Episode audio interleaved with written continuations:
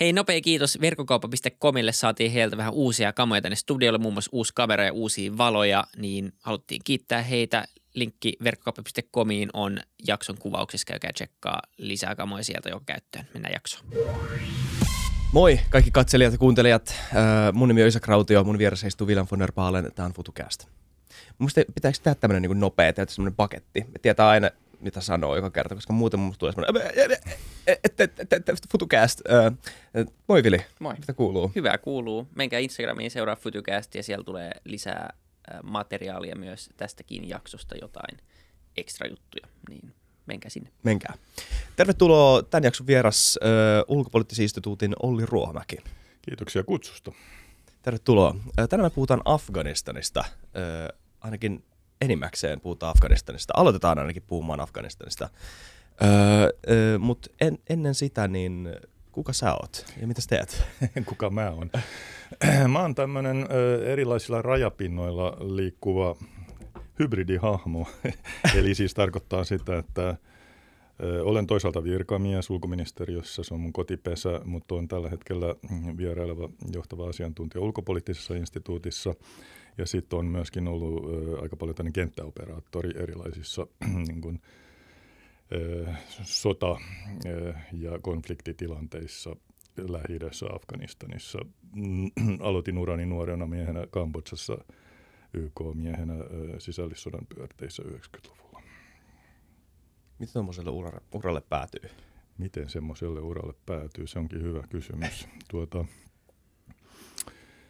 vietin äh, nuoruuteni kaakkoisasiat Haimaassa ja tuota, tai on mun toinen äidinkieli itse asiassa. Ja sitten opiskelin valtiotieteitä Hesassa Helsingin yliopistossa ja, ja siitä lähdin sitten tekemään äh, jatko-opintoja School of Oriental and African Studies Lontooseen.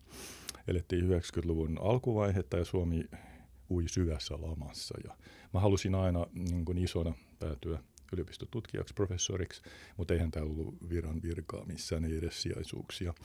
Ja sitten aukeni, aukeni mahdollisuus päätyä YK-palveluksen Kambodsaan, joka oli Taimaan siis naapurustossa. Ja kun se on semmoista aluetta, jota tunsin, niin siitä se sitten lähti. Okei. Okay. Ja tota, hypätään Afganistaniin. Öö, yleensä elokuvat alkaa sillä niin kuin loppukohtauksella, öö, niin aloitetaan tässäkin. Ehkä se on ihan järkevää. Öö, mitä on viime kuukausina tapahtunut? Me tiedetään, että Biden, öö,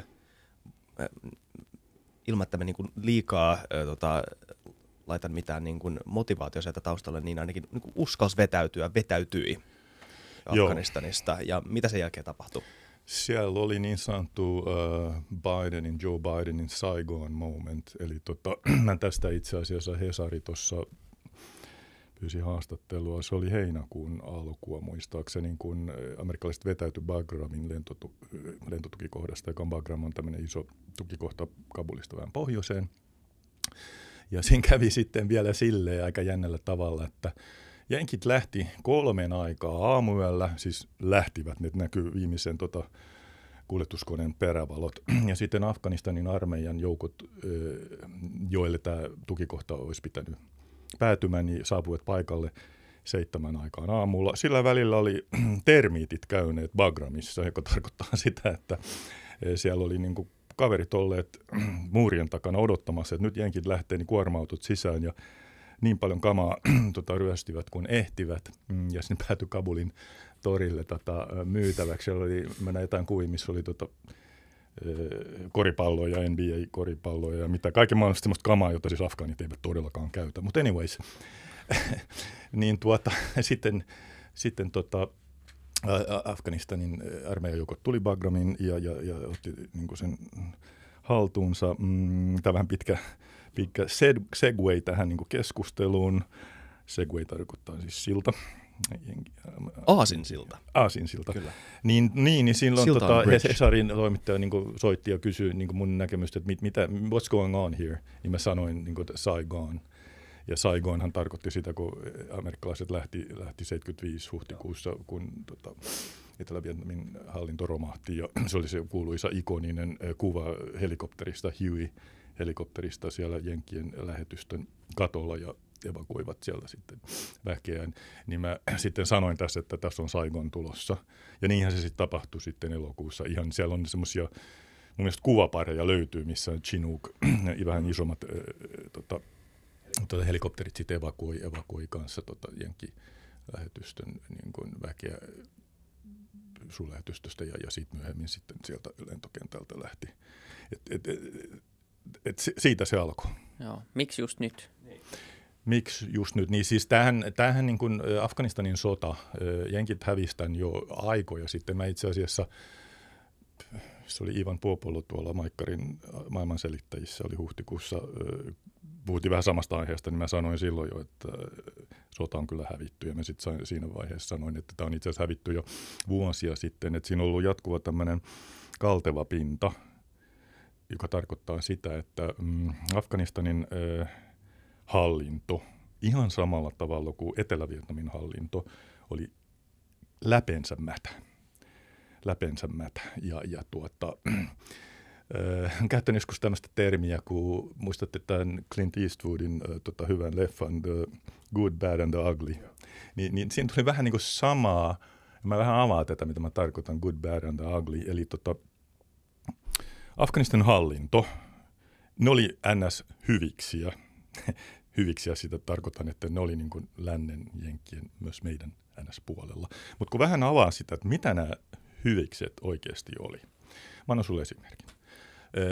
Kävin aika usein mm, tuota, sikäläisen turvallisuuspoliisin tota, pakeilla National Directorate of Security, joka oli siis tota, KGBn luoma mutta CIAn tuunaama, mikä tarkoittaa, että sitten samat kaifarit oli ollut siellä kaikki nämä vuodet. Ja sitten siellä oli tämmöinen terrorismin torjunnan tota, yksikön päällikkö, kenraali Jakubi, okay, voin sanoa nimen, koska hän tiedä mitä hänelle tänä päivänä kuuluu ja se on niin historiaa, mutta sanoi sitten kenraali Jakubi, että hei Olli, kun sä lähdet tota, sun lähetystön takaisin, hän tiesi tasan tarkkaan, missä me ollaan. Että siinä on semmoinen tota, hieno rakennus siinä tien varrella, niin tiedoksi sulle, että tota, sen tota, rakennuksen omistaja on entinen äh, Kabulin mm, yhden poliisipiirin entinen päällikkö, yksi keskeisimpiä huumekauppiaita, paikallinen Jari Arnio, ja, ja sitten tota, myös kansanedustaja – Eli hänellä oli niin sanottu paikallinen hillotolppa. Ja mä tarkoitan tällä sitä, ja tämä oli siis se pointti, että hän oli siis kansanedustaja. Mm. Eli hän oli koskematon. Eli turvallisuuspoliisi ei voinut tehdä asialle mitään. Ja huom, tämä oli siis hy- hyvis. Yeah. He was the good meidän puolella. Ja näitä, näitä niin vastaavia keissejä on vaikka kuinka paljon, kun rupeaa avaamaan, että mitä kaifareita siellä oikeasti oli. Sitten mennään siihen tota, The Bad, äsken puhuttiin The Good, The Bad, uh, niin uh, nämä Bad oli suurin osa uh, tota, maakunnissa toimivista kuvernööreistä, oli entisiä sotalordeja. Sotalordeilla tarkoitan näitä jo, hahmoja, jotka taisteli puna-armeijaa vastaan, mujahadineja, sotilaskomentajia. Ja he, heillä oli Kylmän sodan aikana siis. Tämä, oli, tämä, tämä jo puhutaan niin kuin 80-luvusta. Kyllä. Ja, ja he, olivat tietenkin sitten, koska ovat sinnittelijöitä ja, ja selviytyjiä, niin sodasta, puhutaan 80-luvun siis Neuvostoliiton Mujahadin välisestä taistelusta, niin selvinneet ja, ja tuota, rakentaneet omia läänityksiä. Vähän niin kuin keskiaikaisessa Euroopassa, jokaisessa niin kuin Kukkulassa ja Laaksossa oli oma pikku kaifari, jotka piti valtaa. Nämä, nämä oli sitten myöhemmin, nyt puhutaan, kelataan vähän eteenpäin, tämän 20 vuoden aikana, edellisen hallinnon aikana, näiden hyvisten vallassa ollessa, ö, olivat kuvernöörejä, mutta heillä oli omat läänitykset, heillä oli ihan omat bisnekset siellä, ei niillä ollut oikeastaan mitään tekemistä, tai, tai se tekeminen keskushallinnon kanssa oli hyvin ohutta. Eli keskushallinnolla, mä puhun Kabulista siis, niin oli hyvin heiveröinen ote. Ja suomalaisittain ehkä tämä on, niin, koska Suomessahan valtio on koko maa, että se on ihan itsestäänselvyys, että Joo. joka ikinen kolkka on tämän niin kuin yhden ainoan vaakunan ja maan alla ja se niin kuin on syöpynyt siihen kansalaisidentiteettiinkin, kun taas Afganistanissa on ihan... Se on just näin, että ei ole syöpynyt paikallisen kansalaisidentiteettiin. Ja mun on pakko ottaa tähän yksi semmoinen niin kuin esimerkki Monty Pythonista. Tu- Tunnet On, jo, tosi tuttu, joo. Ja siinä, siinä, on, siinä on aivan loistava kohtaus, kun John Cleese ratsastaa hevosella ö, ja, ja, ja tota, hän on tämmöisessä kuvitteellisessa niin kuin King kuningaskunnassa. Yeah, Joo. King Arthur, King Arthur joo. Kyllä. Ja, ja hän, hän tapaa sitten niin kuin tämmöisen maatyöläisen, joka kaivaa siinä tota, peltoaan ja, ja John Cleese tulee siinä, että I'm a king. Ja hän on niin vähän ärsyntynyt siinä, kun tämä, pokkuroi, tämä, tämä maatu, ma, maatyöläinen pokkuroi. I'm a king. I'm a king. Ja sitten tämä maatyöläinen sanoo, what is a king? Tämä klippi tuodaan sitten Afganistanin todellisuuteen.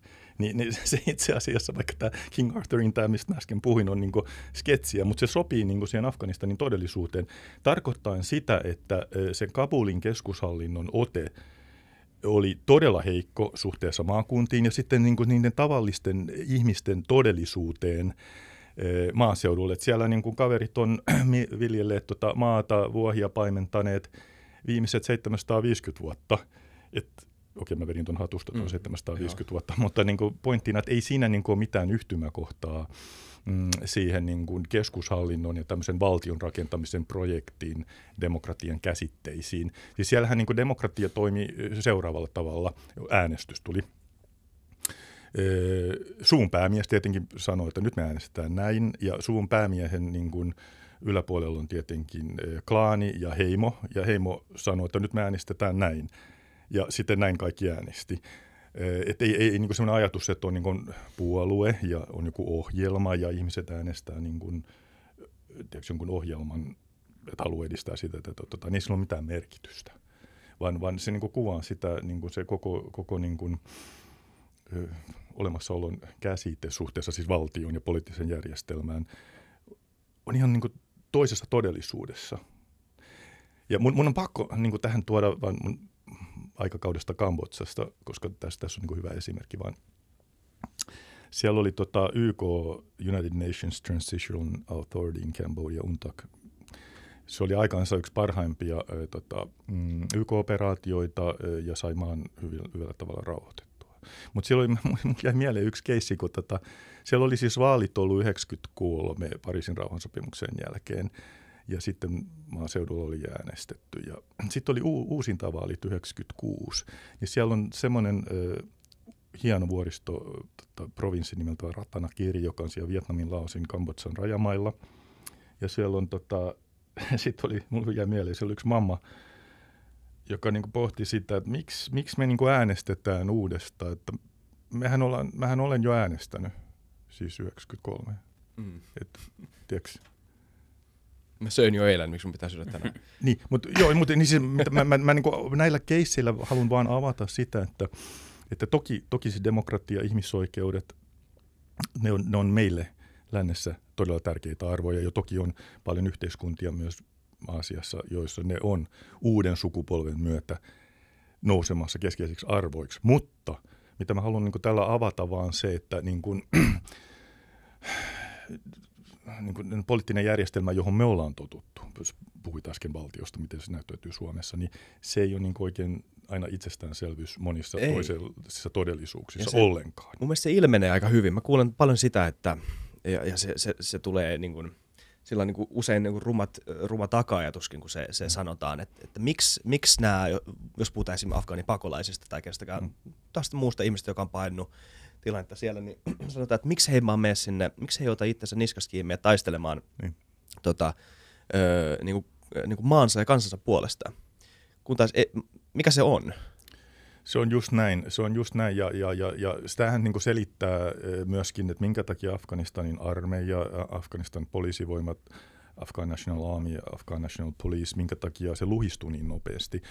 Ja, ja se selittävä tekijä on justiinsa, että siellä oli paljon tilanteita, jossa tota, mm, sotilaat saattuvat ihan, ne on urheita taistelijoita, ei siitä ole kyse, mutta tota, patit oli loppu, Upseerit oli myynyt bensan ja ehkä aseitakin. Huolto, huolto ei pelannut, että kesti, kesti viikkoa ennen kuin tuli niin kuin, tai mätiä tota, perunoita jonnekin tukikohtaan jossain kau, kaukana. Niin kyllä niin kuin siinä vaiheessa, siinä vaiheessa niin kuin, jos olet tavallinen sotilas kersantista alaspäin, ja ehkä joku luutnanttikin siinä vielä niin kuin toteat, what am I fighting for? Ja siinä tilanteessa, mitä nyt tapahtui ihan tässä viime kuukausina, niin Taliban käytti tota, taktiikkana sitä, että ne lähetteli, lähetti neuvottelijoita. Usein ne oli tämmöisiä vanhempia ö, kylän tai sen alueen niin tunnettuja hahmoja, ö, pitkäpartaisia. Mä käytin niistä termiä, niin tyylikkään näköisiä herroja. Ja, ja meni niin kuin tämmöisiin tukikohtiin tai kasarmeille tai tarkastuspisteille, missä olisi Afganistan armeijan tai poliisin edustajia ja kertoo sitä sanomaa, että teillä on kaksi vaihtoehtoa. Että Taliban on niin ilmoittanut, että te pääsette kotianne, luovutatte aseenne, mutta me takaamme teille niin turvallisen pääsyn kotia. Ja siellähän näkyy sitten niin semmoisia klippejä, missä niin Taliban joukot saattoivat Afganistan armeijan saattueita fyysisesti A-B niin pois. Tai teillä on sitten se vaihtoehto, että teidät tapetaan. Ja nyt palataan siihen, että jos sä oot niin se rivitaistelija siellä ja mikään ei ole toiminut pitkään aikaan, niin kyllä niin herää kysymys, what am I fighting for?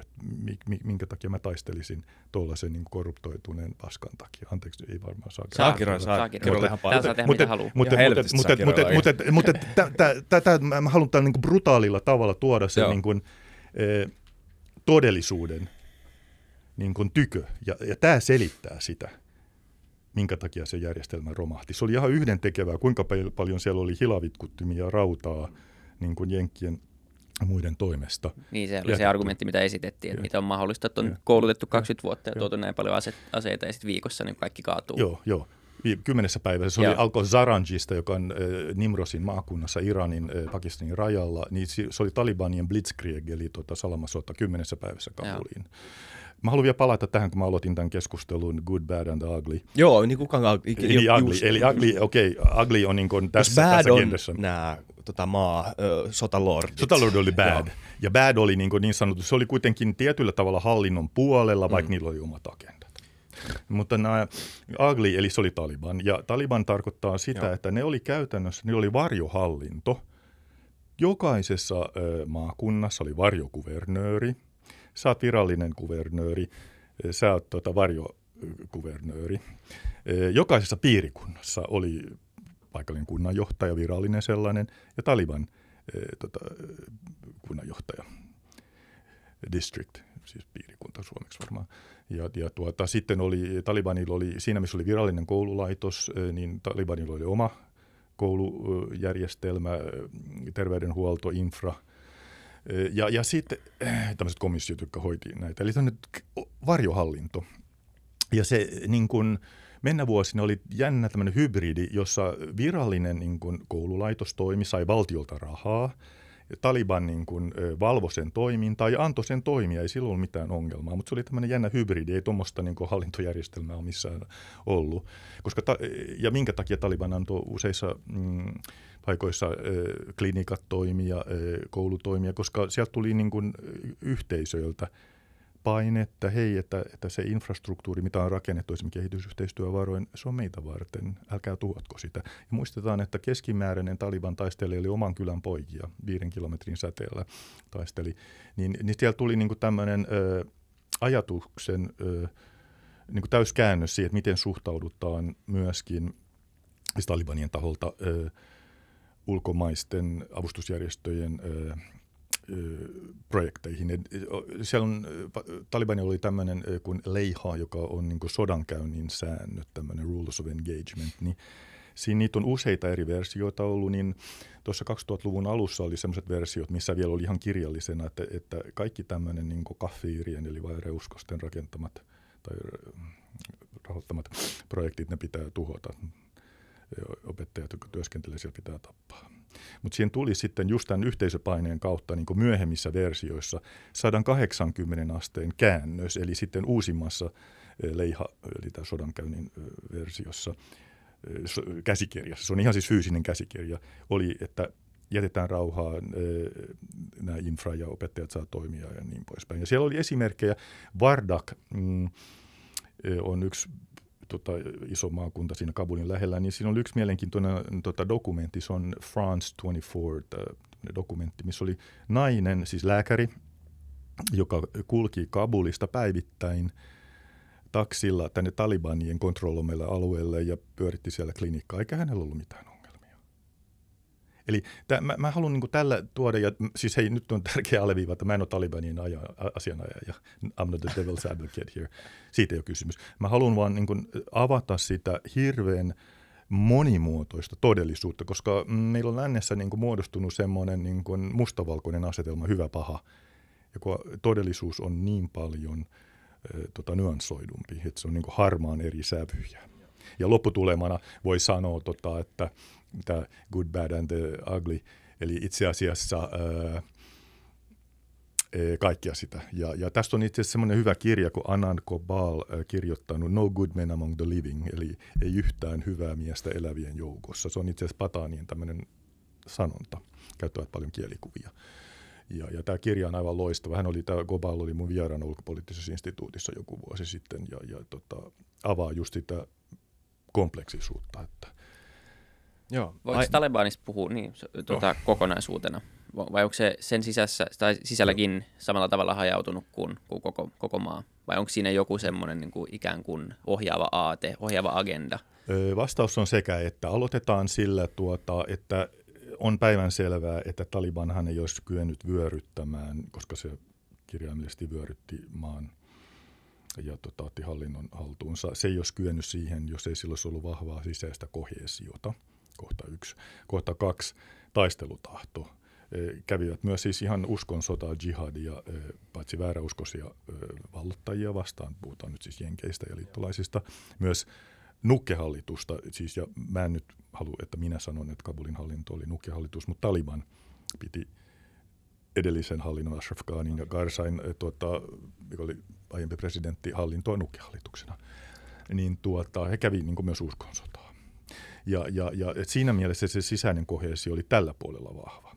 Nyt, nyt ollaan tilanteessa, että kun ö, on kapinallisryhmä, ja tästä on paljon osviittaa muualtakin maailmasta, että kun kapinallisryhmä ottaa niin kuin, mikä se suomeksi on burden of governance, eli tämmöinen hallinnon taakka, eli, eli pääsekin valtaan, niin se on vähän eri asia olla taistelija, mm, kun joutua itse asiassa miettimään, että miten tätä niin kuin hallintoa pyöritetään, kun pitäisi peruspalveluja saada pyörimään, sähköjohdosta pitäisi tulla virtaa, putkista vettä, palkkojakin pitäisi maksaa virkakoneistolle ja niin poispäin, niin se on, se on niin kuin eri tilanne.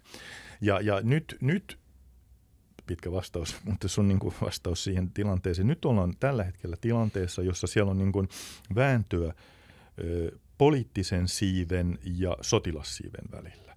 Poliittinen siipi, ö, siellä on näitä ö, Talibanien johto, johtoa, jotka ovat siis itse asiassa entisiä mujahadin taistelijoita sieltä 80-luvulta, jotka taisteli puna-armeijaa vastaan. Ja by the way, nehän oli CIAin tota, rahoittamia. Siinkin tulee, niin kuin voidaan siitä myöhemmin keskustella CIAin osuudesta tässä sotkussa.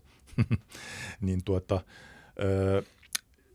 ne on nähneet maailmaa, lähinnä niin kuin Pakistanissa olleet ja sitten Persianlahden maissa Katarissa – ja tietää, että maailma on vähän muuttunut. Ne on hallitsee tosi hyvin sosiaalista mediaa, by the way, niillä on tosi hyvä propagandakoneisto.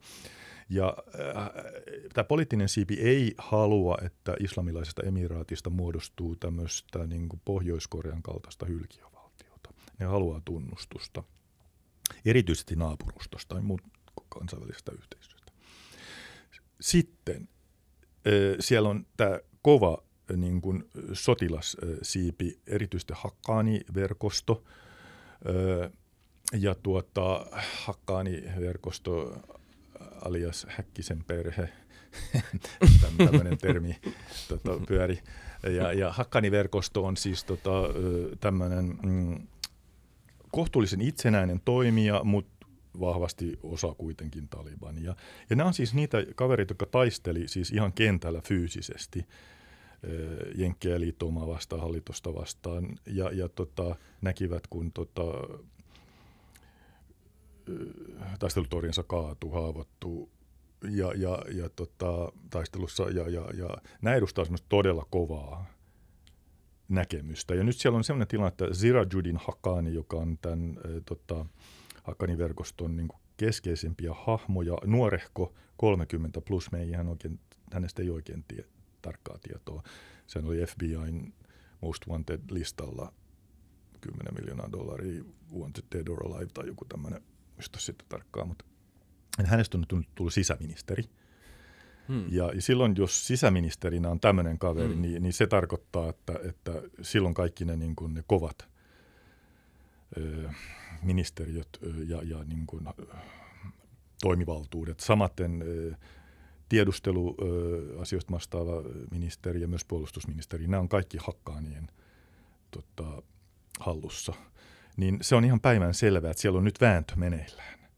Sen niin kuin, puolen kanssa, joka haluaa tehdä itseään tykö tavallisille afgaaneille, kansainväliselle yhteisölle. Ja sitten tämä kova linja, jossa on, että me ei näitä tarvita, vaan me vedetään kovaa linjaa. Ja tilanne on edelleen valin kauhassa. Se, se, siellä käydään sitä vääntöä. Että, mutta tällä hetkellä e, on merkkejä siitä, että tämä kova linja on saamassa niskautetta.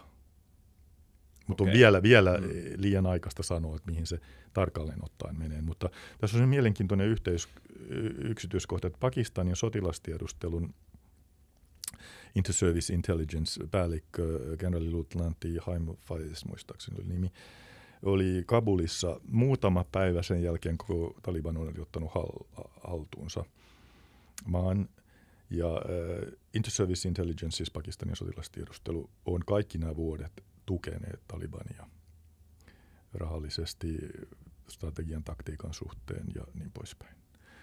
Niin se ei ole sattuma. Hän ei varmasti ollut siellä katsomassa kauniita tota, tota, nähtävyyksiä, vaan, vaan kyllä hän oli niin kuin vaikuttamassa selvästi – siihen niin kuin Talibanin sisäiseen niin kuin, järjestelmän muotoutumiseen. Kyllä. Niin kuin tämä, eli, eli tätä kovempaa linjaa. Toi, toi on tota, no siis harmi kuulla. Ja, ja onko tämä jollain tavalla, jos, jos me voidaan puhua mistään ympyrän sulkeutumista, niin pitää, pitää varmaan mennä sinne ympyrän toiselle puolelle. Mistä sun mielestä tämä kaikki oleellisesti alkoi? Joo. Me mainittiin jo kylmä sota ja se, se tota, aiemmat, tota, aiemmat modernit Afganistanissa käydyt sodat. Joo, mä, mä oon niin puhunut siitä, että tämä sotku alkoi kyllä Neuvostoliiton hyökkäyksellä Afganistanin 1979. Silloinhan Kremlin oli sitä mieltä, että he lähtee niin solidaarisuutta ja ideologiansa sinne levittämään. Ja, ja tuota, Miksi sä valitsit Afganistanin silloin? Elettiin kylmän, so, kylmän sodan aikakautta ja Neuvostoliitto halusi Afganistanista niin kuin osan tätä etupiiriään mm. tai niin kuin, takapihaa ja, ja jonkunlaista ajatusta varmaan niin kuin, ehkä jos strategisesti niin kuin pääsyä Intian valtamerelle, okei okay, Afganistan on kyllä niin kuin landlocked siis maa, mutta sitä kautta siinä on kuitenkin sitten Intia – Iran ja, ja kuitenkin, ja se oli sitä itse asiassa kylmän sodan vääntöä, että siis kun Yhdysvalloilla ja länneillä oli sitten ne omat suosikkinsa e, muualla ja, ja, ja, ja Afganistan oli sitten joutu niin kuin tähän Neuvostoliiton e, tota, etupiiriin. Tosin jos mennään historiassa vielä vähän taaksepäin, niin tuota, Af- Afganistan vielä 60-luvulla, siellä oli kehitysyhteistyöprojekteja, joita siis silloinen Neuvostoliitto ja Yhdysvallat yhdessä rahoitti. Et siellä oli osa tämmöistä suurta peliä ja nyt koko ajan mennään historiasta taaksepäin, niin puhutaan semmoisesta käsitteestä kuin the great game, eli suuresta pelistä. Ja tämä oli siis jo 1800-luvun loppupuolella, oli Venäjän saarin imperiumi ja sitten Britannian imperiumi. Nehän taisteli etupiireistään, että Intia, koko se Etelä-Aasia oli osa Britannian imperiumia ja sitten siitä Keski-Aasia oli osa Venäjän saarin imperiumia ja Afganistan oli siinä välissä. Eli se oli niin kuin, vähän niin kuin Paasikivi taisi sanoa aikoina, että maantieteelle emme voi mitään. Hän mm. kyllä puhui siis Suomesta, mutta Afganistanissa oli vähän on kanssa että huono niin kuin naapurusto vaikeassa tota, sijainnissa. Eli, eli kaikki tämä suuri peli, The Great Game, jota käytiin 1200-1900-luvun tota, 1800-luvun lopun ja 1900-luvun vaihteen niin kuin aikakautena, niin tämä suuri peli tavallaan jatkuu niin kuin alkaen 79 Neuvostoliiton hyökkäyksestä ihan tähän päivään saakka. Mutta siellä vaan niin kuin nämä toimijat muuttu, mutta mut sama peli jatkuu. Eikö Afganistanissa ole semmoinen mielenkiintoinen seikka, että sitä ei, se ei ole koskaan ollut näissä geopoliittisissa peleissä, ei ole koskaan ollut täysin vallattu, täysin siirtomaalaista, siis täysin niin kuin jo, jollain tavalla eristynyt, eristäytynyt maa läpi koko historian. Se on läpi historian ollut ja nyt mennään taas peruutuslain. Mä tykkään historiasta, mennään vielä peruutusvaiheessa Aleksanteri Suureen. Aleksanteri Suuri 320 seitsemän vai oliko se 329, no give or take, pari vuotta ennen Kristusta, siis todella mennään aika ajanlaskussa tota, taaksepäin, niin äh, Aleksanteri Suuren armeijahan äh, eteni tota, idässä, vallotti muisa, muinaisen Persian suurvaltakunnan, muista sen kuninkaan nimeä, mutta päätyi sitten sinne Afganistanin ö, ö, rajamaille. Ja siellä on semmoinen tota, mielenkiintoinen, todella hieno arkeologinen paikka kuin Ain Khanum. Ja, ja tota, se on viimeisiä Aleksanteri Suuren niin kuin, linnoituksia. Ja, ja tästä on semmoinen kirja kuin Into the Land of the Bones, eli, eli tota, miten se nyt kääntyy suomeksi, luurankojen maahan. Ja, ja tämä on äh, kirja, jossa on niin kuin Aleksanteri Suuren kenraalien niin kuin muistelmia mm, koottu yhteen. Ja, ja tota, siinä on semmoinen yksi mielenkiintoinen kohtaus, on jäänyt mulle mieleen, mä että wow.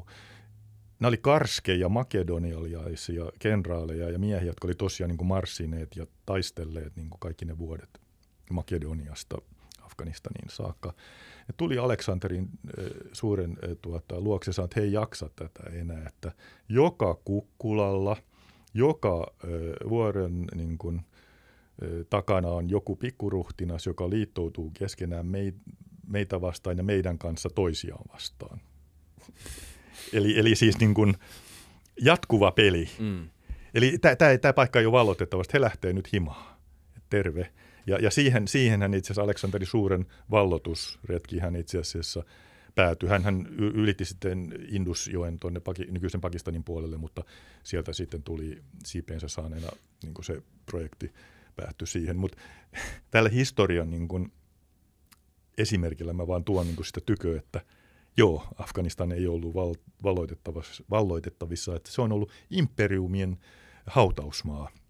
Alkaen Aleksanteri Suuresta, sitten oli Brit, britit kaksi ö, kertaa 1800-luvulla tuli verissä päin ö, pois sieltä. Siellähän on brittiarmeija toimi siten, että nehän oli tota, intialaisia, nykyisiä siis intialaisia tavallisia sotilaita, mutta upseerit oli tota, mm, brittejä. Ja siellä oli, mikä sen paikallinen, Gandamak taisi olla se taistelu, missä niin kun äh, afgaanit päästivät sitten yhden tota, lääkärin, äh, Dr. Byron taisi olla se, äh, haavoittuneena hevosensa kanssa sinne nykyisen Jalalabadin niin kuin kaupungin alueella olleeseen britti tämmöiseen niin kasarmiin – kaikki muut, jotain yli 10 000 sotilasta oli teurastettu, villetty kurkutauki. Ja se pointti tässä oli tämä Dr. Byron, ratsasti tosiaan hevosella, niin nämä afgaanit oli päästäneet hänet siis tuota menemään kertomaan, että älkää tulko tänne. Mm. Ja se oli britti-imperiumi, niin kaksi kertaa yritti valloittaa, verissä päin tuli. Sitten tosiaan Neuvostoliitto verissä päin tuli – ja Afganistanin sodassa muuten Neuvostoliiton suhteen siinä tapahtui yksi, jotain hyvää tapahtui, oli se, että Neuvostoliiton romahtaminen alkoi Afganistanin sodan häviöstä. Ja minkä takia se alkoi se romahtaminen? Se liittyi siihen, että kun tosiaan Neuvostoliitto oli, oli lähettänyt näitä ystävyysavunanto, mitä projektia nyt levittämään saatanallista ideologiaa nimeltä kommunismi, tuota Afganistaniin ja tuli sieltä verissä päin pois, niin siellä, siellä niin kuin taustalla oli se, että siellä oli mm, sinkkiarkuja rupesi tulemaan.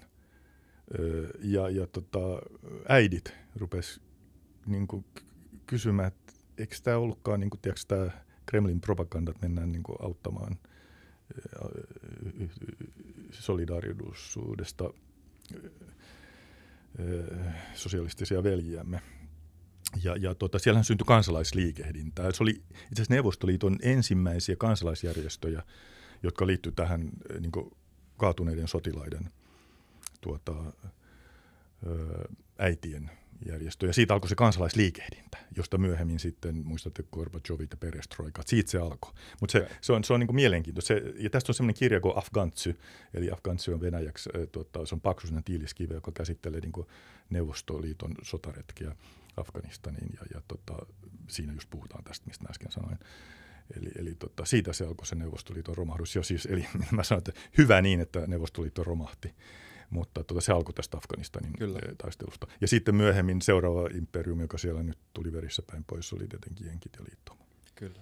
Liittyykö se niiden Jenkkien meneminen sinne, mm, tai tämä on tämmöinen, mä en tiedä miten paljon tässä on foliahattu teoriaa, varmaan aika paljonkin, pakko kysyä nyt, kun kuitenkin pystyy, niin, niin tota, ähm, 9-11 jälkeen tuli aika vahva viesti, että okei, me lähdetään vastahyökkäykseen, kostetaan, ja jenkit meni, meni sitten Afganistaniin, mm. mutta Liittyykö siihen muita syitä? Paljon on esitetty myös esimerkiksi, että jenkit tarvii lisää öljyä tai niin kuin mitä muuta tahansa tämmöisiä syitä, vai oliko se ihan puhdas oikea vastahyökkäys ja siitä, sen takia sinne lähdettiin ja ehkä se ei niin kuin ikinä ollutkaan sit suunnitelmissa jäädä sinne 20 vuotta. Joo, tästä on itse asiassa, mä olen parhaillaan lukemassa semmoista todella mielenkiintoista kirjaa, tuli ulos elokuussa, The Afghanistan Papers. Ja tämä on, tää on niin kuin todella mielenkiintoinen kirja, siis vastaava kirja kirjoitettiin The Vietnam Papers Joo. Vietnamin tota, sodan jälkimainingeissa, että mitä niin kuin erilaista tietoa oli itse asiassa olemassa, mutta mitä salattiin niin kuin tietoisesti ja sumutettiin niin kuin Jenkeissä. Mä puhun nyt siis Vietnamin kontekstissa. Joo, niin tämä sama, sama, sama kirja Afghanistan Papers käsittelee tätä. Ja, ja siinä tosiaan niin kuin, mulla on jäänyt verkkokalvoihin niin kuin semmoinen tota, televisiolähetys, missä 9-11 jälkeen George W. Bush Jr. Hän niin kuin, oli silloin kun tämmöinen plakaatti niin kuin, tota, kädessään, että we have a saying in the West, wanted dead or alive, ja liittyi niin Osama Bin Ladenin ja, ja Al-Qaidaan. Ja, ja sitten hän sanoi, että, että you're either with us or against us. Ja, ja tähän hän liittyy, että minkä takia Suomikin sitten sinne päätyi. Että siinä oli tavallaan Jenkiltä tuli se, että olette, siis koko maailma – mm. viesti koko maailman, että olette joko meidän kanssamme tai meitä vastaan. No, siinä ei hirveästi nyt vaihtoehtoa ainakaan läntisillä demokratioilla ollut. Okei, siinä lähdettiin Bin Ladenia metsästämään ja, ja tota, siinä mielessä ö, oikeutettu niin kuin, ö, taho ja sehän sai niin kuin sitten YKssa ja siis laajan hyväksynnän. Ö, jopa Iranissa muistan, että joka on niin ollut verivihollinen Yhdysvaltojen kanssa oli mielenosoituksia niin kuin positiivisessa mielessä, että se 9-11 tapahtumat oli niin kuin paha juttu. No, mutta siinä, siinä sitten tota Bin Ladenia ei saatu kiinni ja Al-Qaidaa saatiin jonkun verran hajotettua, mutta siinä tuli sitten tosiaan tämmöinen, miten tämän kääntäisi suomeksi, mission creep, eli se alkuperäinen tavoite, jota me lähdettiin tekemään, eli metsästää Al-Qaidaa ja tota, hajottamaan sen verkostot, niin se muuntui sitten niin kuin Talibanien hallinnon kaatamiseksi ja, ja, ja se niin kuin, tavallaan se tavoite ja maali liikkuu eteenpäin alkuperäisestä tavoitteesta, niin tuommoista mä lähtisin vastaan. Ei, ei, ei, ei, ei ollut niin öljyn perässä, ei, ei Yhdysvalloilla, se oli kuitenkin lähi missä se oli, ja sitten myöhemmin tämä liuskeöljy, mitä, on, mm. mitä Yhdysvallat on siinä aika omavarainenkin. Joo, nykyään täysin vissiin. Joo, joo. joo. Ei, ei, ei, ei, ei, ei niinkään siitä, ei, ei mä en tämmöisiin foliohattuun niin, kyllä. teorioihin, ei, ei niissä ole perää, mutta että se tosiaan, että se niin tavoite ja, ja asetelma muuttuu totaalisesti. Joo. Kyllä. E, tota, mitä tapahtuu, jostain CIA ja Mujahidinit, mm. tota, ö, palataan takaisin sinne tota 80-luvulle. Mitä tapahtuu ja mikä oli se jatkumo, jatkumo, jatkumo joka siitä lähti käyntiin? Joo. Vaikka 9-11 asti tai jotain. Mikä, mikä oli build-up? Joo, eli, eli tota, Neuvostoliitto tosiaan hyökkäsi 79 Afganistaniin ja puna-armeija siellä sitten niin taisteli. Ja tota, siinä tuli niin kun sitten, koska elettiin kylmän sodan aikaan, niin CIA tietenkin lähti tukemaan sitten näitä, mitä he käyttivät termiä, vapaustaistelijoita – Neuvostoliitto puna-armeijaa vastaan ja lähti rahoittamaan tuota, mujahadineen toim, toimintaa. Ja siihen, siihen, siihen tuli sit vahvasti tämä Pakistan, mistä mä puhuin aikaisemmin ja siellä tämä sotilastiedustelu, mm, tota, Inter-Service Intelligence tuli vahvasti mukaan, eli, eli ne, ne toimi tämmöisenä niin vähän niin kuin välikäteenä. CIA, Pakistanin sotilastiedustelu mujahadinit rahoitti ja NS-vapaustaistelijoita. Ja siinä oli semmoinen käänteen tekevä asia, joka vaikutti Neuvostoliiton niin kuin häviämiseen, oli, että siinä tuli niitä Stinger-ohjuksia, olalta laukastavia ohjuksia. Ja, ja siinä oli niin kuin ti- tilanne, muistaakseni elettiin jotain 85-86, jolloin puna-armeija itse asiassa oli niin kuin aika hyvin niskan päällä suhteessa mujahadineihin. Ja, mutta ne käytti näitä mm, helikoptereja iskemään, iskemään niin kuin, siis neuvosto helikoptereita tota, iskemään mujahadieja vastaan, niin nämä olalta laukastavat ohjukset niin kuin oli merkittävä käänteen tekevä niin kuin asia siinä niin kuin sodankäynnissä. Sittenhän on muuten semmoinen ihan hyvä elokuvakin, Charlie, Charlie Watson's War, ah, joka siis, okei okay, se on Hollywoodia, mutta silti siinä on ihan Tom Hanks on siinä näyttelijä. Mutta siis se pointti, että se pohjautui ihan tosiasiaan, eli se oli tämmöinen Jenkkikongressi edustaja, kansanedustaja, congressman, joka niin kuin lähti niin kuin ajamaan sitä, että pitää niin kuin tukea näitä mujahadineja. Ja CIA kautta sitten näin. Okei, kelataan historiaa eteenpäin. Sitten tota... Mutta jännää, miten kertoo siitä sodasta aika paljon, että niin noin yksinkertaisen, tota, yksinkertaiselta vaikuttava ase, vaikka se teknologia siinä ei ole yksinkertaista, Joo. mutta kuitenkin helppo kannettavaa, ihmisen kannettavaa. Joo, niin, niin on käänteen tekevä. Kyllä, koska nehän oli, siis mä en nyt muista mikä se neuvosto-armeijan helikopteri oli, mutta sehän oli semmoinen niin kuin, vähän niin kuin, okei okay, Jenkiellä on tämä Apache, Joo. E, tota, mutta tämä oli niin kuin paljon raskaampi, iso semmoinen, tota, missä oli niin kuin, sieltä tuli niin kuin lyijyä valtavat määrät ja, ja ne, ne oli niin kuin todella tota, ylivoimaisia vehkeitä, eikä me Kalashnikovilla semmoisia mm. Tota, saatu alas, vaan nimenomaan näillä olalta loukas tovilta ohjuksilla. Se, se oli hyvin merkittävä niin kuin sen siinä sodankäynnin tilanteessa. Eli mistä mä olin puhumassa, eli, eli mennään historiassa eteenpäin. Sitten Neuvostoliitto sitten vetäytyi sieltä mm, Hairatonin sillan kautta, joka Uzbekistanin Afganistanin välinen silta Pohjois-Afganistanissa. Sitten tuli sotalordien aika, eli, eli sotalordit, eli samat nämä mujahadinit, niin tuota, kun siellä oli sitten Neuvostoliiton tuella Najibullahin hallinto, kommunistihallinto, se oli noin kaksi vuotta vallassa. Siinä on muuten mielenkiintoinen ero, että kun Ashraf Ghanin hallinto luhistui ennen kuin jenkit edes fyysisesti ehti vetäytymään, niin Najibullahin hallinto kuitenkin kesti noin pari vuotta, vaikka neukut oli vetäytyneet, mutta siihen tuli sitä rahaa kuitenkin. Että se jonkun aikaa kesti sit se sisäinen taistelu. Anyway, Najibullah sitten tota, tota, mujahadinit sotalordit otti hänet kiinni ja hirtti lähimpään sähköpulvääseen tota, Kabulissa. Ja, ja tuota, tätä varmaan Ashraf Ghani muuten pelkäsi. Joo, siksi lähti. Siksi lähti niin. vetään. Okay. No nämä sotalordit sitten kääntyi toisiaan vastaan, koska, koska siinä kävi sitten, siitä tuli täydellinen anarkia, koska siellä oli valtava kiistely siitä, että kenestä tulee kalifi kalifin paikalle tai kunku kunku paikalle, no, noin nämä kielikuvia tässä, niin tota, sitä kaaosta jatkuu öö, itse asiassa, okei okay, Najibullah, oliko se 91-92, niin, niin kuin kaksi-kolme vuotta. Et Kabul pistettiin ihan niin kuin, tasaiseksi. Että mä myöhemmin on tavannut Kabulissa sitten aikansa mielenkiintoisempiin henkilöihin kuuluvan hahmon nimiltä Gulbudin Hekmatyar, Joo. joka Mujahedin taistelija. Mujahedin taistelija ja Hekmatyarhan tunnetaan myöskin, tota, hänellä on ö, lempinimi Kabulin teurasta. Joo. Se oli aika mielenkiintoinen tapaaminen. Hän oli just tehnyt, elettiin siis 2017, kun mä olin siellä, niin hän oli tehnyt, ö, mä olin silloin Suomen väliaikainen asianhoitaja mm. Ja, ja, tota, Puhutaan siis niinku harvinaisen raffista Mujahidin hard, Hardcore, hardcore Joo. man. Joo. Se oli niinku hardcore, oikein kunnon ZZ Top mies.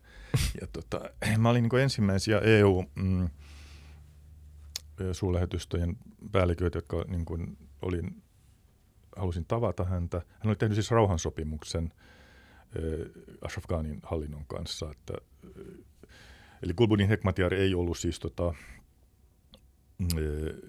Taliban, vaan hän, hän oli Hezbe Islami, oma, omat joukot, ne oli Pakistanin puolella ja todella kovan, kovan luokan radikaali-islamistista agendaa kyllä samalla mm. tavalla edistämässä. Mutta anyways, no kerran puhutaan Hekmatiarista, niin, niin tuota, meni häntä sitten tapaamaan ja, ja se oli kyllä tosi mielenkiintoinen keskustelu, että tuota, hän oli itse asiassa hyvin oppinut mies. Ja tuota, mm, hän oli kiinnostunut Suomen sodista ja, ja tuota, sotahistoriasta ja hän, hän sitten sanoi, että hän kävitte muuten jihadia Neuvostoliittoa vastaan, eli mitä hän oli käynyt myöskin jihadia, uskon sotaa atestista Neuvostoliittoa vastaan. Mä sanoin, niin no joo, jihad, joo, siis joo, käytiin Neuvostoliittoa vastaan taistelua, mutta siinä oli sellainen jännä yhtymäkohta. Joo. Ja, ja, ja sitten mulla oli aika henkilökohtainen mm, mutta kertooko toi, anteeksi mä keskeytin, kertooko toi jotain siitä, että miten sitä sanaa käytetään? Kyllä, joo. joo. Se, se nimenomaan käyt, käytetään, kun me, me, me niin helposti käytetään tai ymmärretään sanalla jihad, että se on niin kuin, mitä terroristit käyttää, kun tekevät iskuja. Niin tuota, siinä on tietenkin sekin elementti, mutta tässä tapauksessa kyse oli niin kuin vain taistelusta väärä uskosta tai ylipäätään ulkopuolista vallottajaa, ihan sama niin. mikä, mikä ideologia, niin hän niin näki sen, että tehän kävitte Suomi ja tehän kävitte jihadia Neuvostoliittoa vastaan. Ja actually, that's true. Niin me käytiin. Ei. Ja okei, okay, mä sanoin, että mulla oli henkilökohtainen niin pointti tässä, että mä sitten kerroin siinä, kun mä ajattelin, että tämä on niin hyvä tapa rikkoa jää, jos on kuitenkin aika jäätävä niin kuin, keskustelu alkaa niin tämmöisen Kabulin teurastajan kanssa keskustelut. Mä sanoin, että mun molemmat isoisät kaatu Suomen jatkosodassa. Ja, ja tuota, siinä vaiheessa hän niin ojentaa kättä mulle. Mun toinen kaveri, joka oli siinä mukaan, kollega otti valokuvan. Mulla on se siinä säilynyt. Ja hän puristi kättä ja sanoi, että venäläiset tappoi hänen veljensä. Hmm. Se oli niin tämmöinen, niin kuin, hyvin inhimillinen kosketus ja sen jälkeen meillä oli todella hyvät keskustelut, että se jää oli murrettu. Meillä oli something connected, something, something connected, että me, me löydettiin niin kuin tietynlainen yhteys ja mistä mä olin puhumassa, niin Gulbudin Hekmatiarista, eli, eli, eli palataan siihen wow, 90-luvun. Aika sykättävä hetki. Se oli, se, oli, se oli sykähdyttävä ja, ja tota, tosi, kysyin sitten, puhuttiin tietenkin, että miten niin hän näkee, niin kuin, puhuttiin, elettiin vuotta 2017 silloin, että miten hän näkee niin kuin, tilanteen nyt ja palattiin sitten niin kuin, historiaan 90-luvun alkuun, että mitä se kaikki sitten olikaan. Ja, ja tuota, nämä sotaloodit tosiaan äh, Gulbudin mukaan luettuna taisteli keskenään vallasta. Ja siellä valitsi niin kuin kaos. Kabul pistettiin niin kuin tasaiseksi. Monet suuret kaupungit oli ihan raunioina. Ne oli toki siis raunioituneet jo Neuvostoliitonkin puna-armeijan toimesta, mutta se niin kuin lisää niin kuin tuhoa. Se oli tähän kaaukseen, johon äh, tota, Taliban syntyi Kandaharissa 93-94 vaihteessa.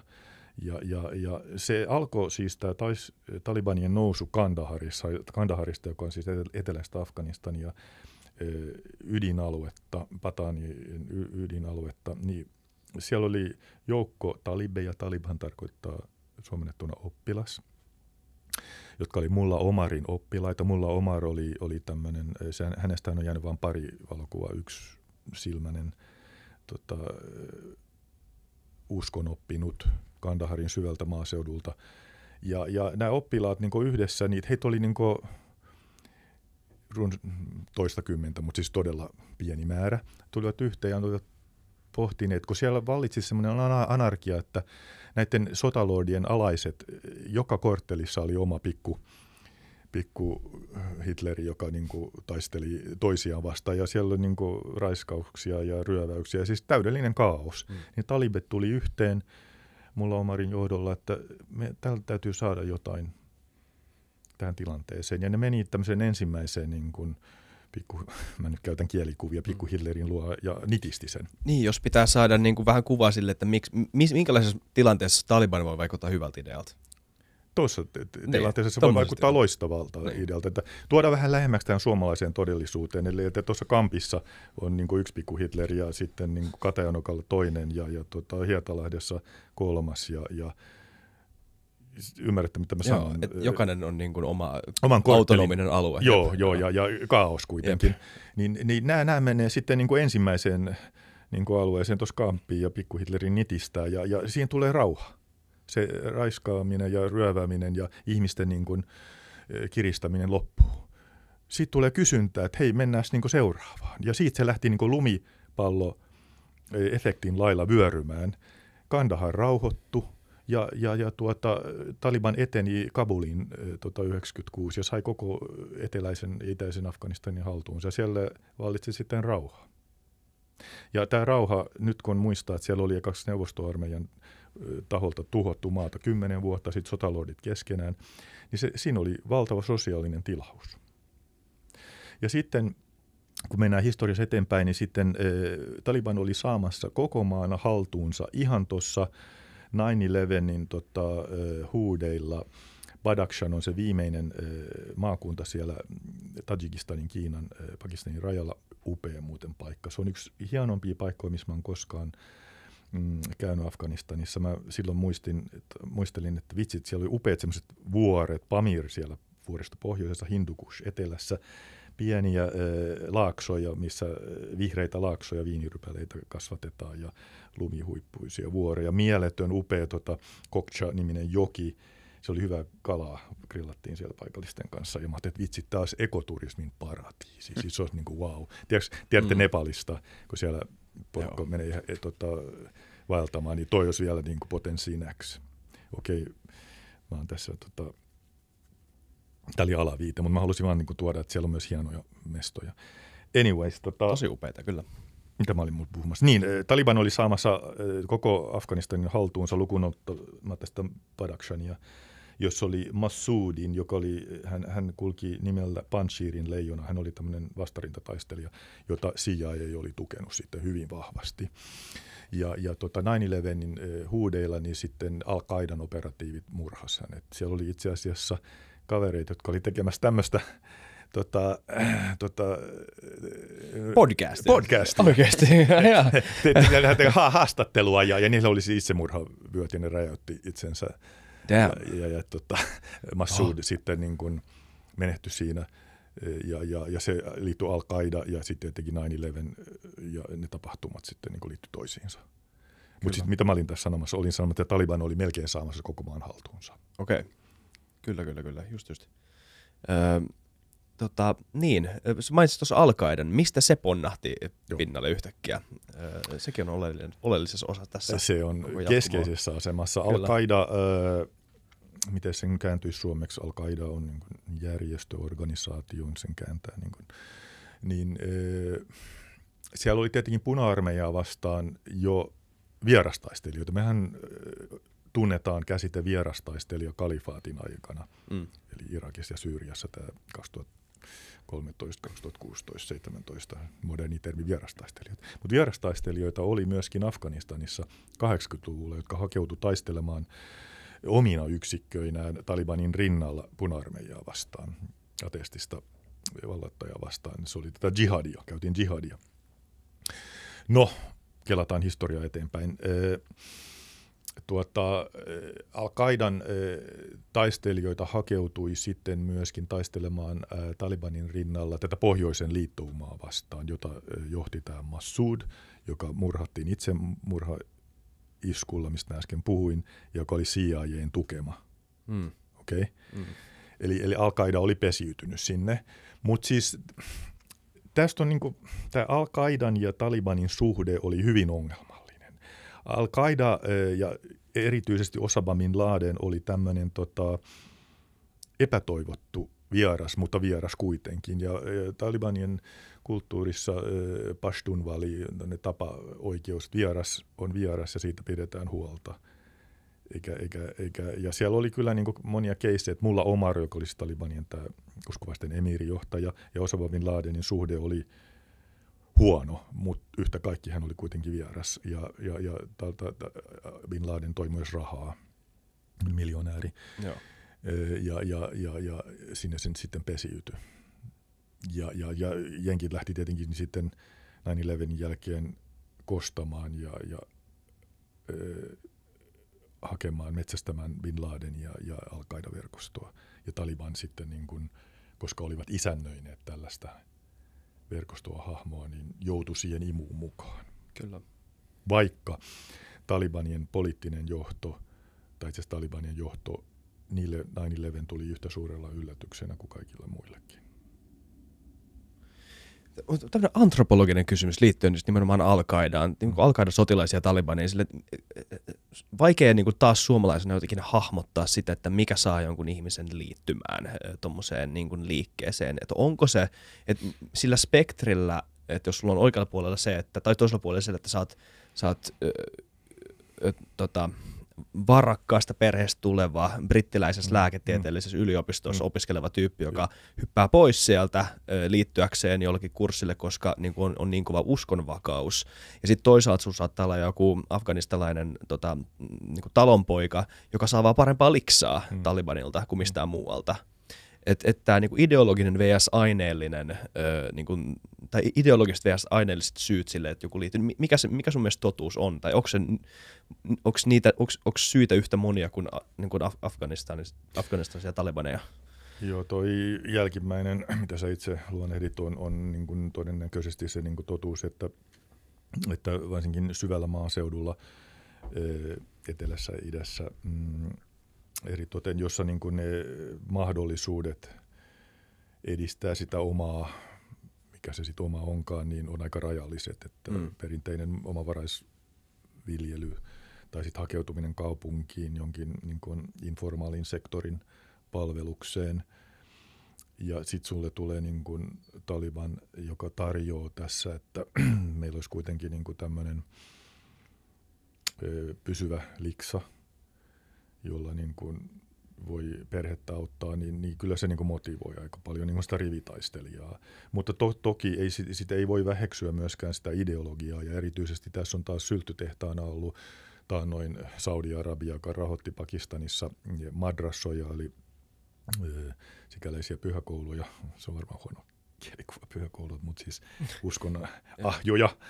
Ja, ja näitähän oli siis sitten Pakistanista e, myöskin tuli eh, Afganistaniin, että siellä oli satoja madrassoja, joiden rahoituslähde oli Saudi-Arabia itse asiassa, jotka levitti niin kuin tätä hyvin äh, tota, konservatiivista äh, islamin tulkintaansa. Vahvi. Vahva, vahvismia. Joo. Niin tuota, äh, siinä niin kuin, kun puhutaan niin kuin konflikteista ja po- konfliktin poliittisesta taloudesta, että mitkä on ne selittävät tekijät, että että kyllä siellä on niinku tämmöinen koulukunta äh, grievances, miten sen kääntyisi nyt suomeksi.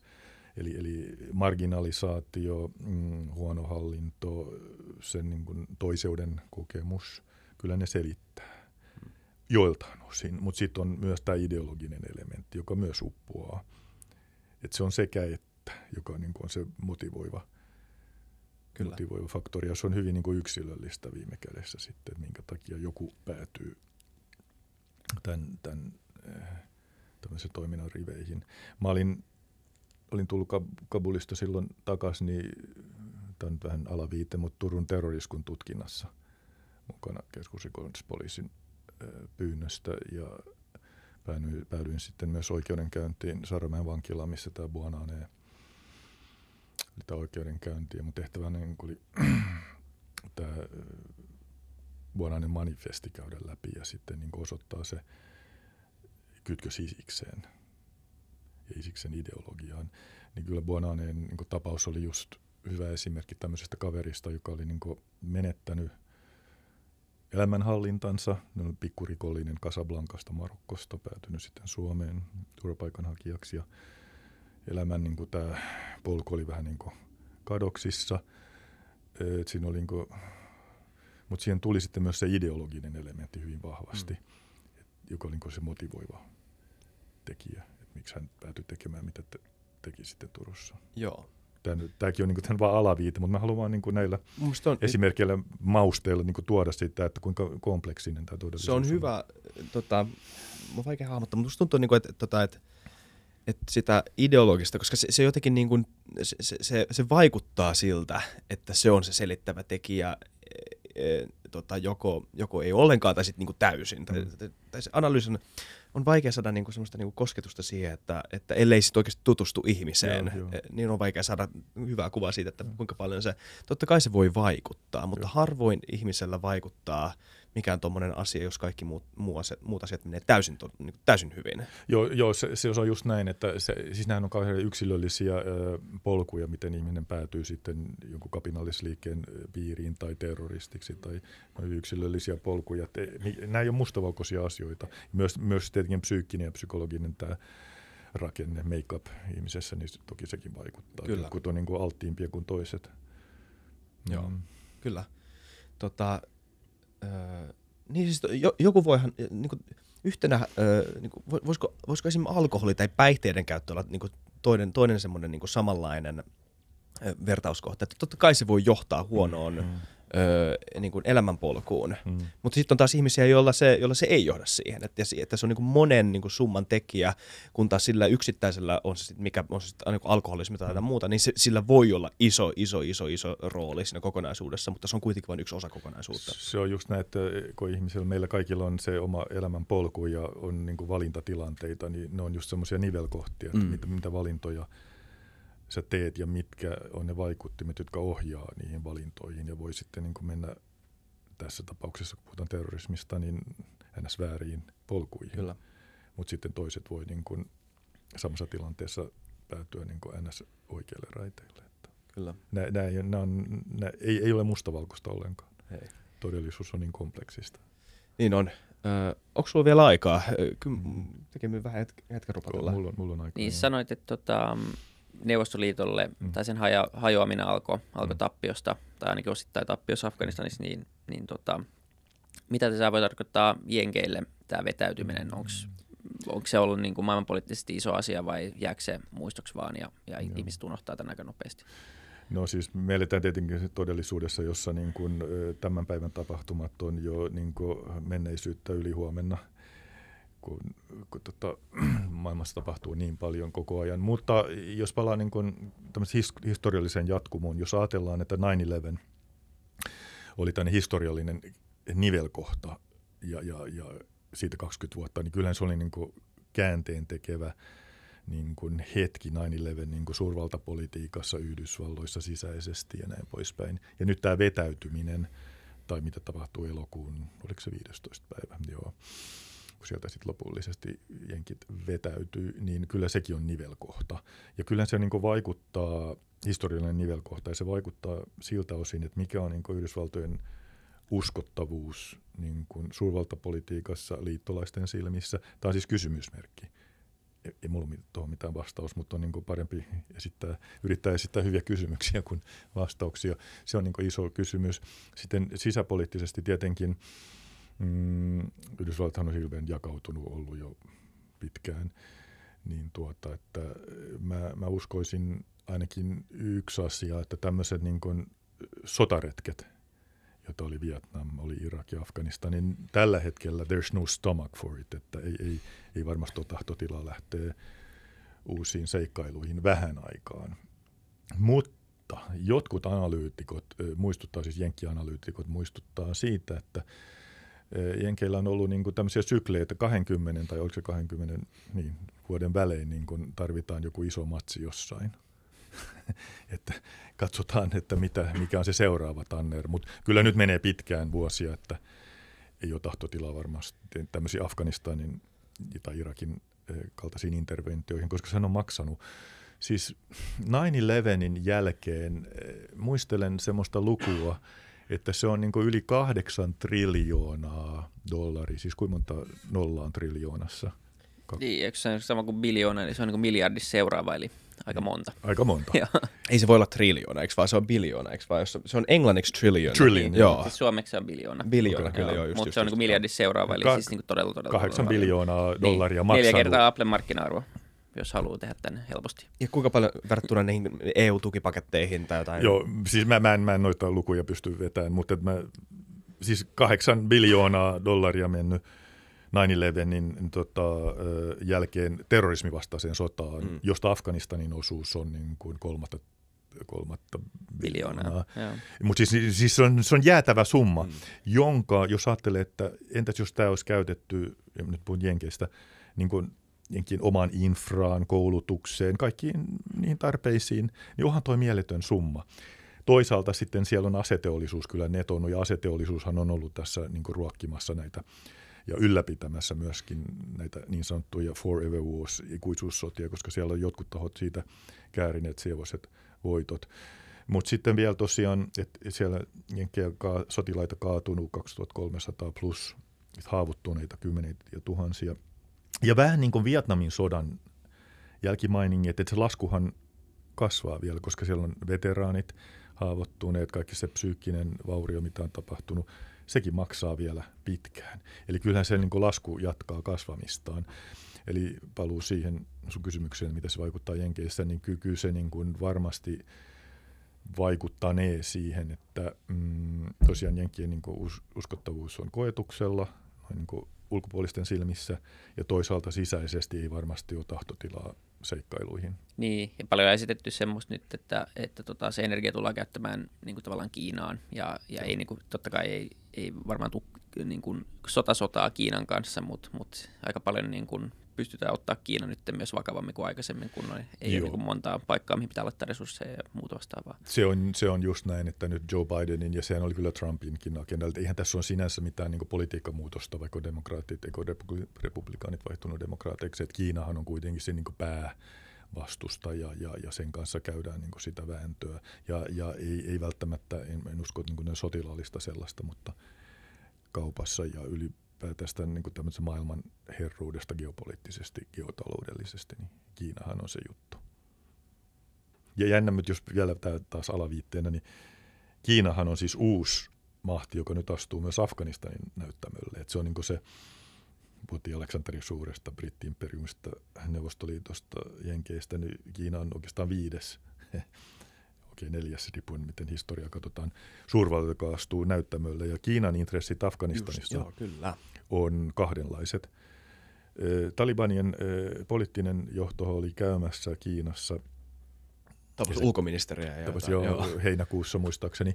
Siitä on jännä kuva. Se joo, on, joo siinä on, siinä on sulla niinku, ää, tuota, radikaali-islamistinen hahmo ja sitten valtiokapitalismi ja pyörittävä kommunistinen puolue, siis tiedän, jotenkin niin kuin aika surrealistista. Jep.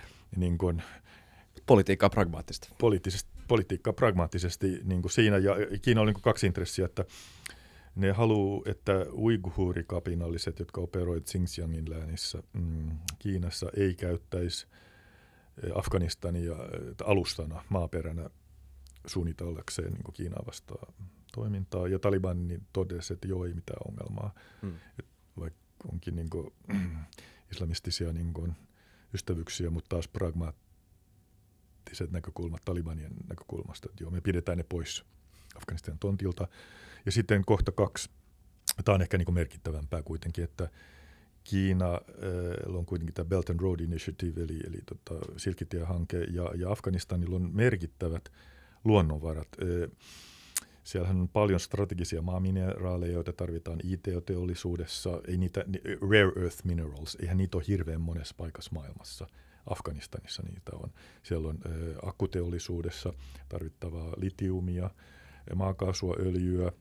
Maailman toisiksi suurin ä, kuparikaivos aina on kiinalaisten konsessio jo nyt. Ä, mitäs muita sieltä löytyy? Kultaa, vaikka mitä Eli siis itse asiassa Afganistan on äärittömän vauras ja rikas maa. Mehän ollaan köyhälistöä Suomessa, jos ajattelee niin kuin se potentiaalinen. Mm. Mutta ei, eihän kaivoksia laiteta niin kuin pystyyn ja ilman toimivaa infraa ja ennen kaikkea vakautta. Eli sen takia niitä ei voitu hyödyntää, hyödyntää tässä mennä vuosia. Nyt Kiina astuu Framille, tekee diilit Talibanin kanssa. Talibanit sanoo, no problem, että tota, vakaus on taattu. Tervetuloa niin. Niin, siihen ei tarvita Kiinan puolesta kuin yksi Taliban, että sinne Joo. saadaan ne. Joo. Joo. Niin, ja Kiinalla ei ole mitään ongelmaa sen ideologian kanssa. Ei niin kiinnosta yhtään se homma. Kiina on ihan yhdentekevä, mikä hallinto on missäkin vallassa. Pääasiat on niin kuin vakaus ja business pyörii. Mm. Niin, yleensä yleensä aika toimiva tapa versus sotiminen ja ideologiset, Kyllä. ideologiset sodat. että Mun tota, taas alaviite, mun entinen taistelu Tanner Kambotsa, sillä menee todella hyvin tänä päivänä ja siellä on Kiina keskeisimpänä tota, investoijana. Joo. Siellä on tota, hieno kaupunki nimeltä Sihanoukville, jossa tapasin silloin käydä. Ja tota, siellä oli vielä punakmeerit siellä kaupungin liepeillä operoi, niin tuota, siellähän on valtavia kasinoita ja, ja tuota, tuota, satamat ja kaikki kiinalaisten hallussa. Ja business pyörii ja mikä siinä? Mm. mikä siinä? Jos se tuo niin elantoa, elantoa ja vaurautta sitten paikallisille. Niin. Tuo, onko se näin Afganistanissa? Tai siis mikä tilanne on nyt pa- paikallisille afgaaneille? Minkälainen, minkälaisessa hallinnossa ne elää? Etenkin jos 20 vuotta siis, Joo. eihän siitä ehtinyt 20 vuodessa ö, tulla mikään niin kuin, ö, niin kuin demokraattinen tota, tasavalta.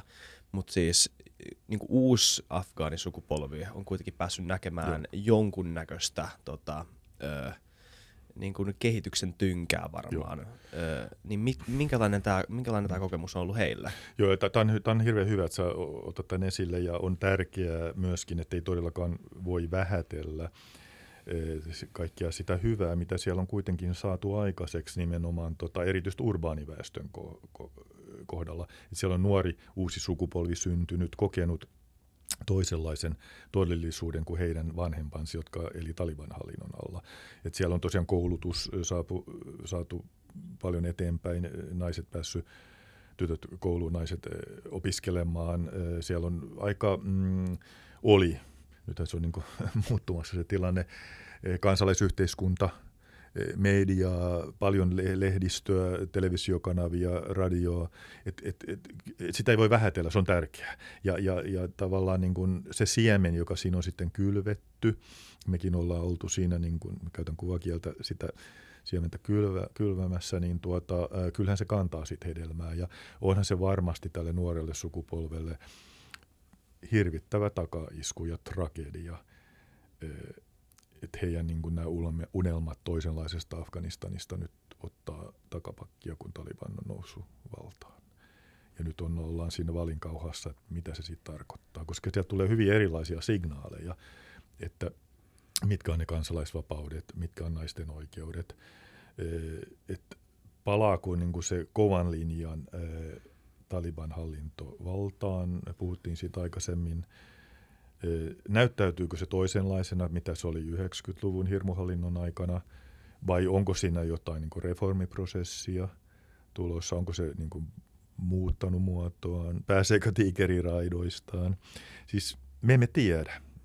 Hmm. En, en mä niin kuin lähde, niin kuin, jos mut kysyttäisiin, että minkälainen äh, islamilainen emiraatti on äh, kahden tai viiden vuoden päästä, niin vastaus on, että en mä tiedä. Siellä on niin kuin ristiriitaisia signaaleja tulee. Niinpä. Joo, paljon ollut puhetta ja, ja tota, nyt pari päivää sitten tuli taas jotain telotusuutisia, että saa nähdä, Mm. mitä siinä käy. No joo, telotusuutisista sen verran täytyy niin suhteuttaa sitä Saudi-Arabia, joka on lännen Mm. läheinen liittolainen. Siellähän on tämä Chop Chop Square, missä niin käsiä katkaistiin. Ja, ja tota, Iran, tota, siellä on samanlaisia julkisia telotuksia. Siellä on kuitenkin länsi ollut niin kuin kauppaa tekemässä, että kaikki on vähän suhteellista. Niin. Mutta joo, siis meidän arvomaailman näkökulmasta totta kai tuommoiset julkiset telotukset, niin se on beyond the pale. Ei, ei, ei semmoista voi hyväksyä missään tapauksessa. Kyllä. Kyllä. Se on kyllä mielenkiintoista, miten mennään näiden rajojen, välittömien rajojen yli ja heti niin kuin, ö, dilemmat alkaa olla vähän eri tason ö, tota, niin kuin, kysymyksiä.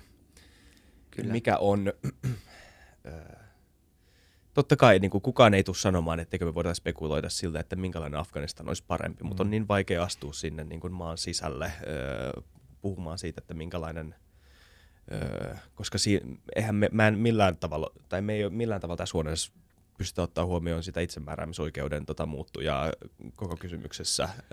Joo. vaikka jollain objektiivisella mittarilla tietenkin telotukset jollain niin kuin, torilla vaikuttaa aika niin kuin, Niin ja yksityisille henkilöille tietenkin Niin. siis niin kuin kauhean mahdollinen Niin. asia, mutta tavallaan se kokonaisuus on kuitenkin kompleksisempi.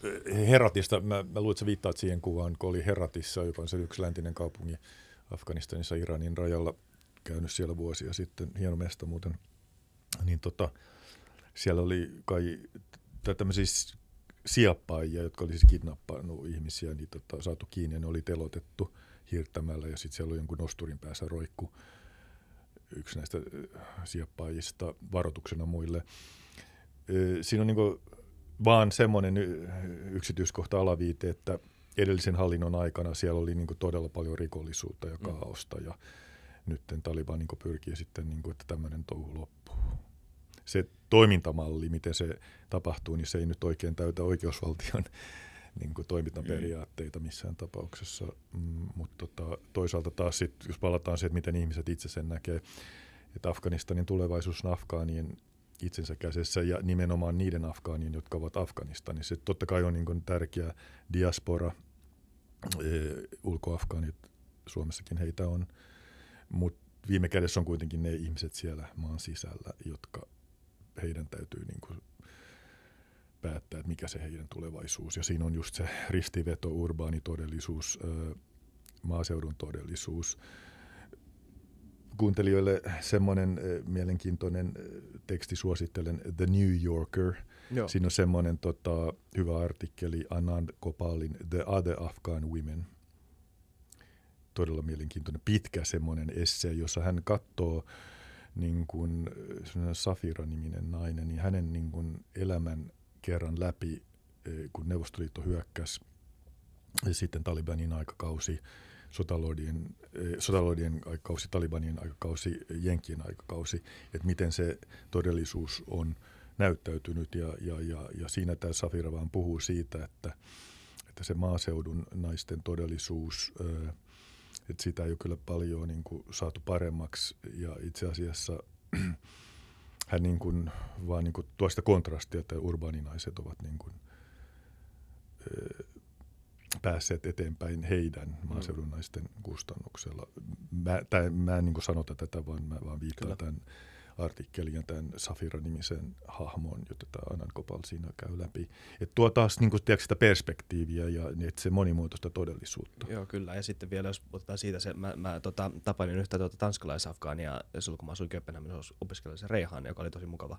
Tota, niin siinäkin on se jatkumo, sun jatkumo voi tota, men, sitä voi tota, ää, siis suuri osa suvusta on Euroopassa, mm. on niin kuin, siis mm. eurooppalaistuneita afgaaneja, ja sitten, mutta on edelleen tota, mm. niin kuin, ö, suvussa ihmisiä, jotka asuu siellä paikallisesti. Mm. Ja jos sekin ero on mm. suuri, ja se on sitten niin suvun keskellä semmoinen niin kuin keskustelun aihe, totta kai niin kuin sisäisiä. Niin kuin, ja, ja, ja, ja se kuilu on paljon isompi kuin mä voisin käsittää. Kyllä. Ja sitten tuosta vielä tuosta niin sisäisestä jakaumista, esim. Patani-alueella oli isoissa suvuissa, saattoi olla, että yksi poika oli Talibanien riveissä, toinen poika oli Afganistanin armeijan riveissä ja se oli niin tämmöistä, Afganit on selviytyjiä, se on selviytymistrategia, että pistetään niin kuin munat erilaisiin koreihin, ettei kaikki mene rikki. Diversifioidaan. Jep. Diversifioidaan ja se on mun mielestä aika hyvä selviytymistrategia. Kyllä. Kyllä, näin on. Kiitos tosi paljon. Kiitos. Kiitoksia. Todella, tiedät, on aihe, jota voisi kuulua vielä enemmän, mutta mielestäni on ollut hyvä niin kuin, läpileikkaus. Joo, tosi mielenkiintoista ja aika paljon syvempää kuin ne minuutin haastattelut tv tai, tai lyhyet lehtiartikkelit, niin ainakin oppinut aika paljon Kyllä. itsekin. Kiitoksia, tämä on oikein mukava niin kuin, avata tätä ja ajan kanssa niin kuin, näitä nyansseja ja alaviitteiden kautta, kuinka niin kuin, rikas äh, todellisuus se on. Kyllä. Voisiko vielä yksi kysymys? Kuka oli ugly? Niin. No se jää sitten pohdittavaksi. Se Ei, mutta siihen vastataan, ah, siihen okay. vastataan Fytycastin TikTokissa mahdollisesti, Kyllä. joka myös on nyt julki. Käykää seuraa Fytycastia myös TikTokissa. Palataan ensi jaksossa. Moi moi. Moi moi.